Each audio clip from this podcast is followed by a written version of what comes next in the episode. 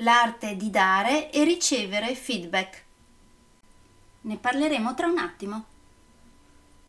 Nel frattempo, come si suol dire, sigla.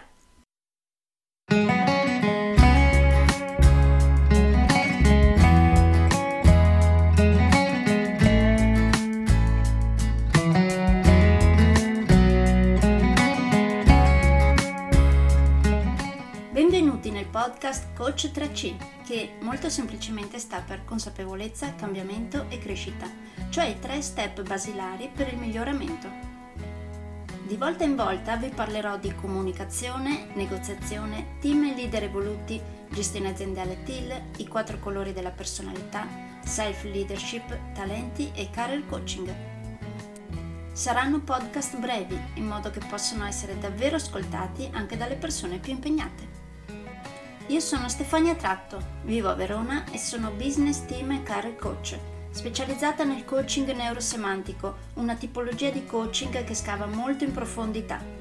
Consulente certificata del metodo di analisi comportamentale 4Colors, utilissimo quotidianamente per ognuno, è in fase di accreditamento come coach ICF presso l'International Coaching Federation, tendendo sempre con molta passione al miglioramento continuo, all'eccellenza e alla professionalità.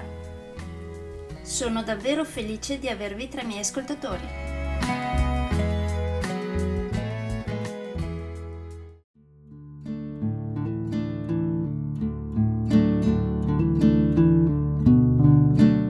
Oggi parliamo dell'arte di dare e ricevere feedback. Anche questo, come i precedenti, è un argomento che tratto sia nel corso Team Evoluto e anche nel corso Self Leadership. Perché secondo me, se i ragazzi imparano da giovani queste competenze trasversali, poi diventeranno una generazione futura fenomenale. Quindi, dicevamo, l'arte di dare e ricevere feedback. Per dare un buon feedback dobbiamo seguire alcuni punti basilari. Questo per darlo. Però anche nel riceverlo dovremmo vedere se il feedback che stiamo ricevendo segue questi punti. Altrimenti sarebbe buona cosa porre delle domande alla controparte per andare a sistemare i punti che non vengono toccati o toccati male. Partiamo dal primo punto. Un feedback ben fatto deve essere sensorialmente basato, cioè va espresso ciò che si è visto e udito, quindi deve essere oggettivo, in modo molto preciso o almeno il più preciso possibile.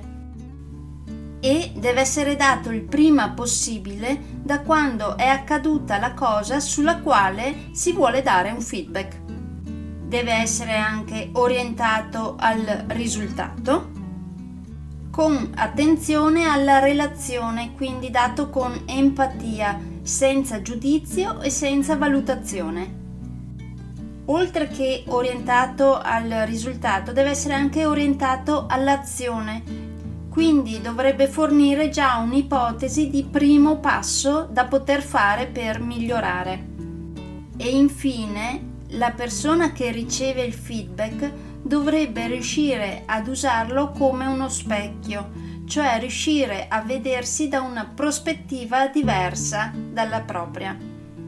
Questi sono appunto tutti i punti basilari per dare un feedback ben fatto e sarebbero anche punti basilari per ricevere un feedback ben fatto.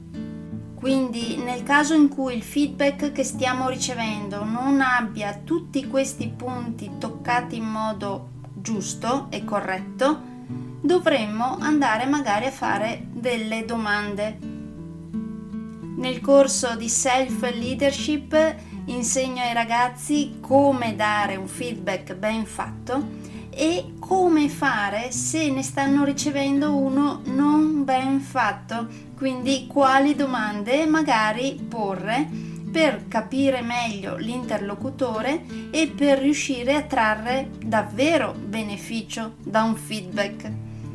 Immaginate come potrebbero essere le generazioni future se già da giovani imparassero questi concetti, queste competenze trasversali. Se parteciperete a un mio corso di self leadership ne parleremo tutti insieme molto più approfonditamente.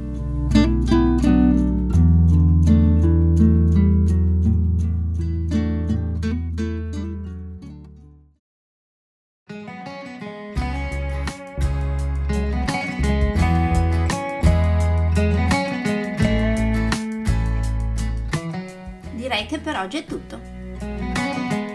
Se volete avere più informazioni su ciò di cui vi ho appena parlato, andate sul mio sito www.stefaniatratto.com dove, oltre a tutte le informazioni sui miei corsi e sui miei libri, troverete anche i miei recapiti per contattarmi per organizzare corsi in aziende, scuole oppure per gruppi di privati, per effettuare test personalizzati for colors o per sessioni di coaching per aziende o per privati, di persona oppure online. Spero di avere il grandissimo piacere di conoscervi. A presto!